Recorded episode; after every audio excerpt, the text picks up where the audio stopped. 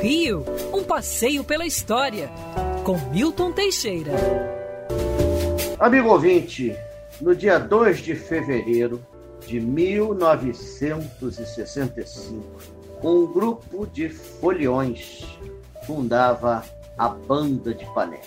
Concepção original de Albino Pinheiro, Ferdi Carneiro, Ziraldo, Jaguar e outros a banda de Ipanema desfilava antes do carnaval e tomou como meta desafiar o regime então imposto a nós pelos militares desde 1964.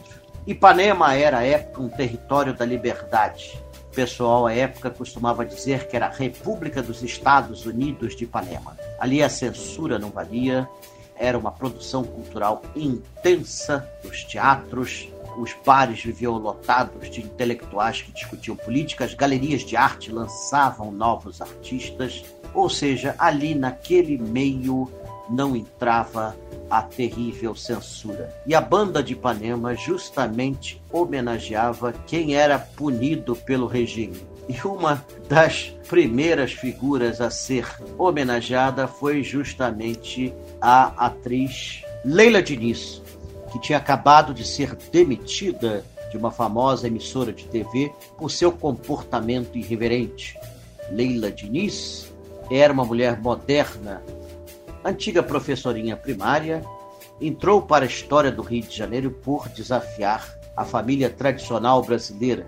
Chegou a dizer na TV que estava grávida e não sabia quem era o pai.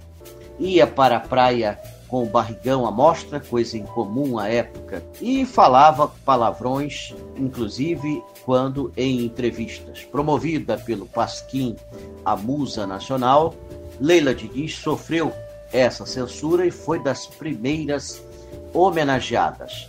Interessante que a banda tinha um lema chamado Yolesban Crispeles, que não quer dizer absolutamente nada.